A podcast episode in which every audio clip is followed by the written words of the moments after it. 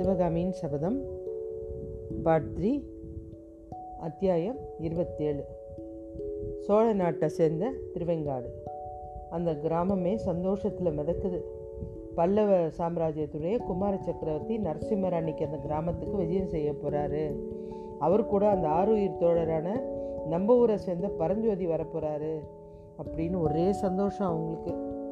எல்லாம் ஏன்னா ரெண்டு நாளைக்கு முன்னாடி தான் பாண்டியனையும் கங்க மன்னனையும் இவர் விரட்டி அடித்தது சண்டையில் போரிட்டு வெற்றி பெற்றதை நினச்சி அந்த ஜனங்கள்லாம் ஒரே சந்தோஷம். அதனால் அவங்கள வரவேற்கிறதுக்காக உட்காந்துருக்காங்க பெரிய வீரர் வராரு பெரிய தளபதி வராரு அப்படின்னு சொல்லிட்டு அவங்க ஆர்வத்தோடு உட்காந்துருக்காங்க அந்த கிராமத்தில் ஏற்கனவே ஒரு சந்தோஷமான விஷயமும் இருக்குது பத்து நாளைக்கு முன்னாடி தான் திருநாவுக்கரசு பெருமான் அங்கே வந்திருக்காரு. அங்கே இருக்க சிவன் கோயிலில் வந்து பணி செய்கிறதுக்காக வந்திருக்காரு சீரமைக்கிறதுக்காக.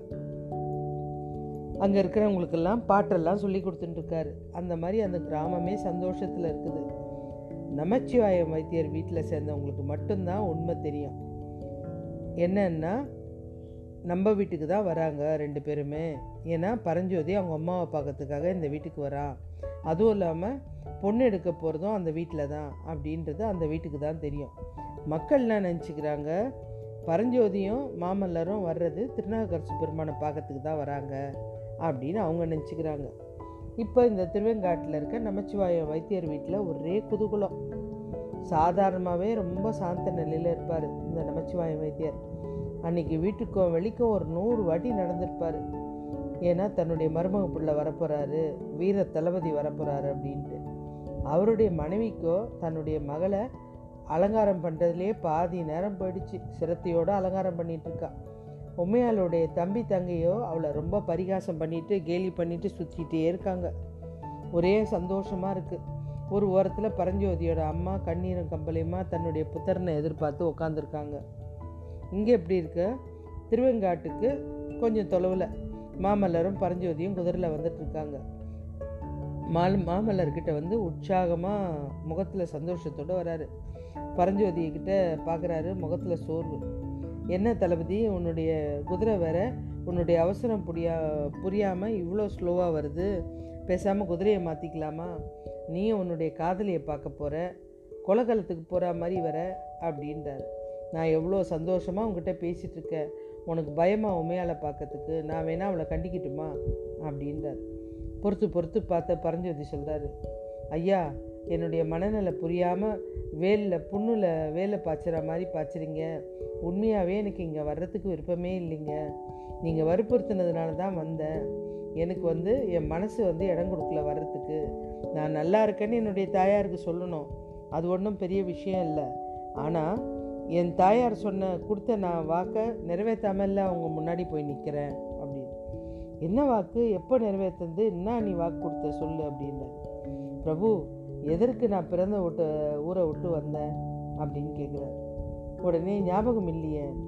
நமச்சிவாயம் வைத்தியர் தன்னுடைய பொண்ணை கல்வியிலையும் கேள்வியிலையும் சிறந்த ஒரு மாணவனுக்கு தான் கொடுப்பேன் அப்படின்னாரு. எனக்கு படிப்பறிவு இல்லை.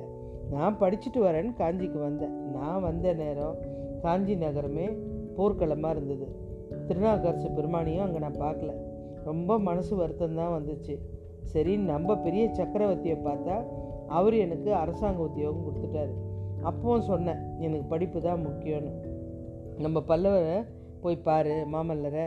அவர் உனக்கு சொல்லி கொடுப்பாருன்னாரு. ஆனால் நான் வந்து எப்போ உங்ககிட்ட கல்வியை பற்றி பேசினாலும் நீங்கள் காது கொடுத்து கேட்கல.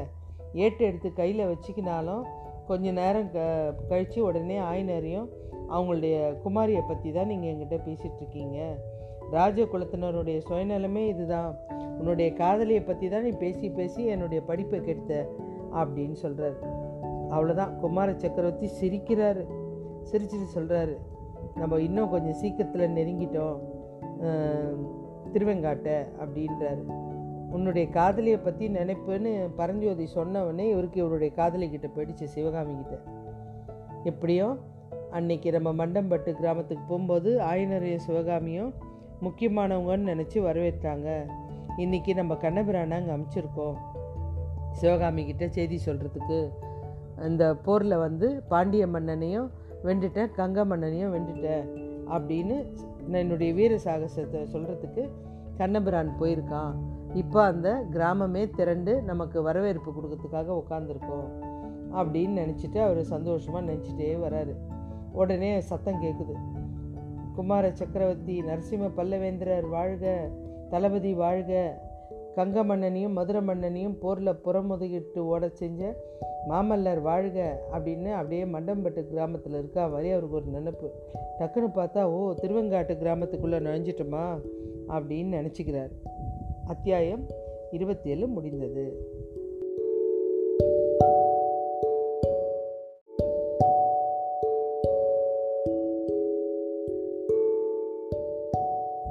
சிவகாமியின் சபதம் பார்ட் த்ரீ எபிசோட் இருபத்தெட்டு. வரவேற்பு வைபவெல்லாம் முடிஞ்ச உடனே பல்லவ சக்கரவர்த்தி அந்த சின்னஞ்சிறு இல்லத்துக்குள்ளே நுழையிறாரு. வீட்டுக்குள்ளே இருந்தவங்களுக்கெல்லாம் ரொம்ப சந்தோஷம். அதுவும் பரஞ்சோதி தளபதி உடையில் இருக்கிறத பார்த்த உடனே அந்த வீட்டில் இருக்கவங்களுக்கெல்லாம் ஒரே கூச்சம் அவர்கிட்ட பேசுறதுக்கு. கூடத்தில் போட்டிருந்த ஒரு ஆசனத்தில் அவர் உட்காந்துட்டார் மாமல்லர். அவர் பக்கத்தில் நிற்கிறார் இவர். என்ன தளபதி உங்கள் அம்மாவை பார்த்து ஆசீர்வாதம் வாங்கலையா? அன்னைக்கு நமஸ்காரம் பண்ணோன்னு தெரியலையா? தொண்டை மண்டலத்துக்கு போனதுனால மரியாதை கூட மறந்து போயிடுச்சா அவமக்கு அப்படின்னு கேட்குறாரு பரஞ்சோதி போயிட்டு அவங்களுடைய அம்மா காலில் விழுந்து ஆசீர்வாதம் வாங்குறாரு.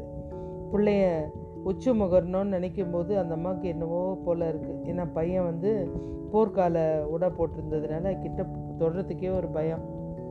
இந்த நமச்சிவாய வைத்தியர் போயிட்டு மாமல்லர் பக்கத்தில் உட்காந்துட்டார் இந்த குடிசைக்கு நீங்கள் வந்தது எங்களுடைய பாக்கியம் மாமல்லர் சொல்கிறாரு என்ன இதில் என்ன இருக்குது என்னுடைய நண்பனுடைய வீட்டுக்கு வந்தேன் இதில் ஒன்றும் வருத்தப்படுறதுக்கு ஒன்றும் இல்லைங்களே. உங்கள் புதல்வியை வேற பார்க்கணும். பார்த்து கொஞ்சம் அறிவுரை சொல்லிட்டு போகலான்னு வந்தேன். எங்கள் சக்கரவர்த்தி வாதாபியோட யானைப்படையை சிதற அடித்தவர் கங்க நாட்டு பாண்டியனையும் புறமதுக்கிட்டு ஓட வச்ச மகாவீரர் ரொம்ப பயமுறுத்தியிருக்கா போல இருக்கு இவோ. இனிமேலாவது அப்படி செய்ய வேணான்னு உங்கள் குமாரிக்கு சொல்லுங்கள் அப்படின்னு பரஞ்சோதியை கூப்பிடுறாரு. கரெக்டாக நான் சொன்னது அப்படின்றார். அவர் வாயே திறக்காமல் நிற்கிறாரு உங்கள் புதல்வன் இங்கே வரமாட்டேன்னு சொன்னாமா? நான் தான் வந்து சண்டை போட்டு கூட்டிகிட்டு வந்தேன்.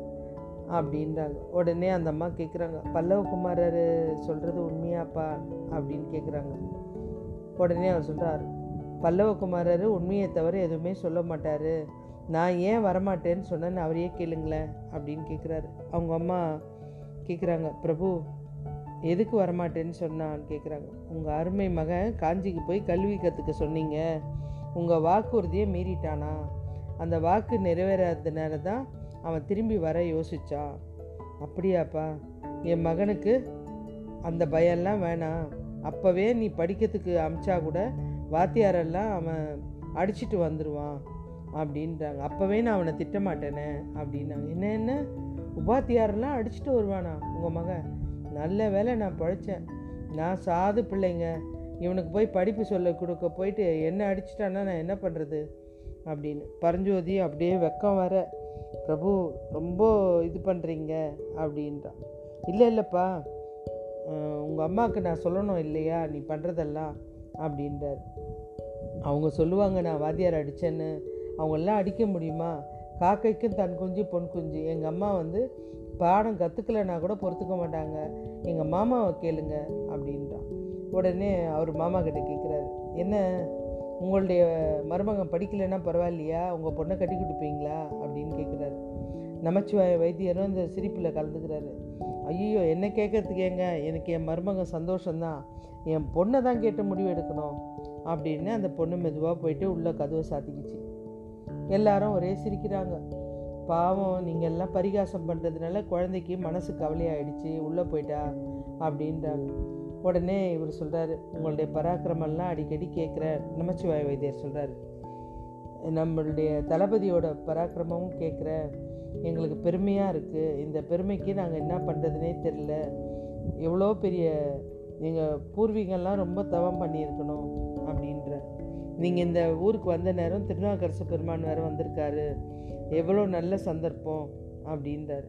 இது ரெண்டும் இருக்கிறதுனால ஒரு நல்ல சந்தர்ப்பம் பார்த்து விவாகமும் முடிச்சிடலாம். உமையாளுக்கும் நான் என்னுடைய மருமகனுக்கோ நீங்களும் வந்திருக்கீங்க அப்படின்னோடனே மாமல்லர் சொல்கிறார் பாத்திரா தளபதி எப்படி பாருங்கள் நீங்கள் புலவா உங்களை எப்படியும் புலவராக்குறதுன்னு வைத்தியர் நினச்சிட்டாரு.